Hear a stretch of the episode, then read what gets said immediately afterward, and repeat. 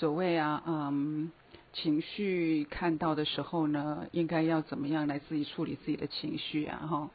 首先呢，当然第一个要先看到它，先知道它已经在出来了，对。那看到了之后呢，就像我刚呃早上给你回复的，所谓的承认呢，是承认那个情绪的一个存在。所谓的承认，就是啊，你在愤怒。你就是知道你现在在愤怒，你在内心里头不可以有任何的声音说我现在不可以，我现在不可以有生气的情绪，或者是说我现在怎么可以有这样？那这你如果有这些这些想法出来，你就是没有承认你这个情绪。你要承认它的一个合法存在。那承认了之后呢，你就要去接受它。就像我们之前也提到过的，我们每一个人都有各种不同的面相。那些面相呢，都是有它的存在的意义的，没有说哪一个面相是可以被否定的。所以呢，呃，尤其是我们每一个人的这些面相，我们都要去真实的去接受它。这也就是我们在说的，我们嗯，所谓做人格的一个呃完整，就必须要包含这些所有你可能认为他觉得可能不够好的，或者是说。呃，引发某些负面情绪的这些面向的人格，所以他们都是需要被接受的。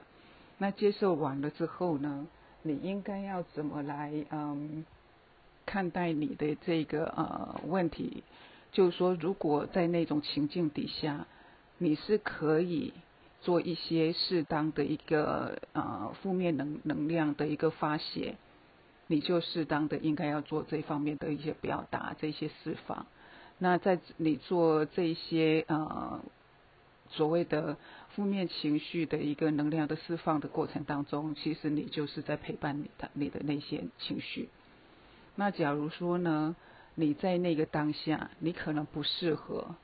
不适合有任何的表达，至少你要做到，你是可以承认你那个情绪的，你看到它，承认它。对，那如果说你呃这些都可以做得到了，那你就要回来做一些嗯所谓的呃去觉察，去觉察那为什么会这样？那觉察的目的是干什么？目的是要让自己更理解自己，理解自己为什么会有这些情绪的产生，甚至必须要的时候需要同理自己。那同理自己。在这个过程当中，很很重要的目的就是要完全的，嗯，接受自己的这一个面相，才能做好比较好的人格整合。那呃，这就是我刚刚说的，你的觉察很重要的目的是要来知道你背后的那些引发这些负面情感的这一些所谓的呃原因到底是什么。当然，这中间包含你的情感，包含你的信念。那如果说你已经有去做到了这个部分，那你就可以做一个选择。当你看到了，你就有选择了，对吧？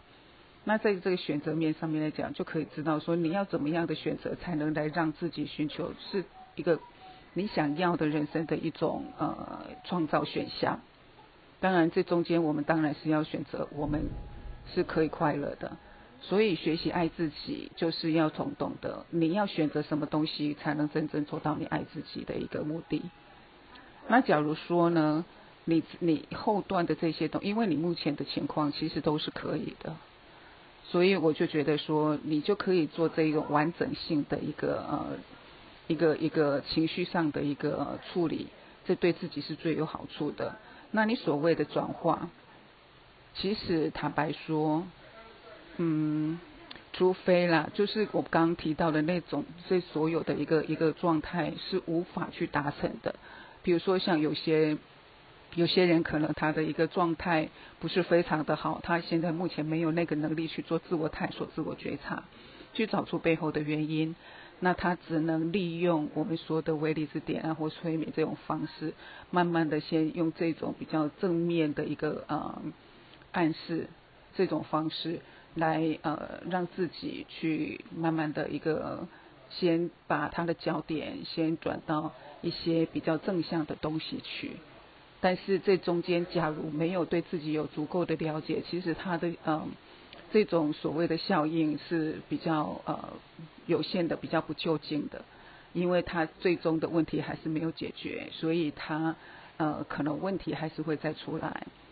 那所以呢，其实很重要的不是在转化你的那个想法，转换你的一个概念，很重要的一点是要了解自己。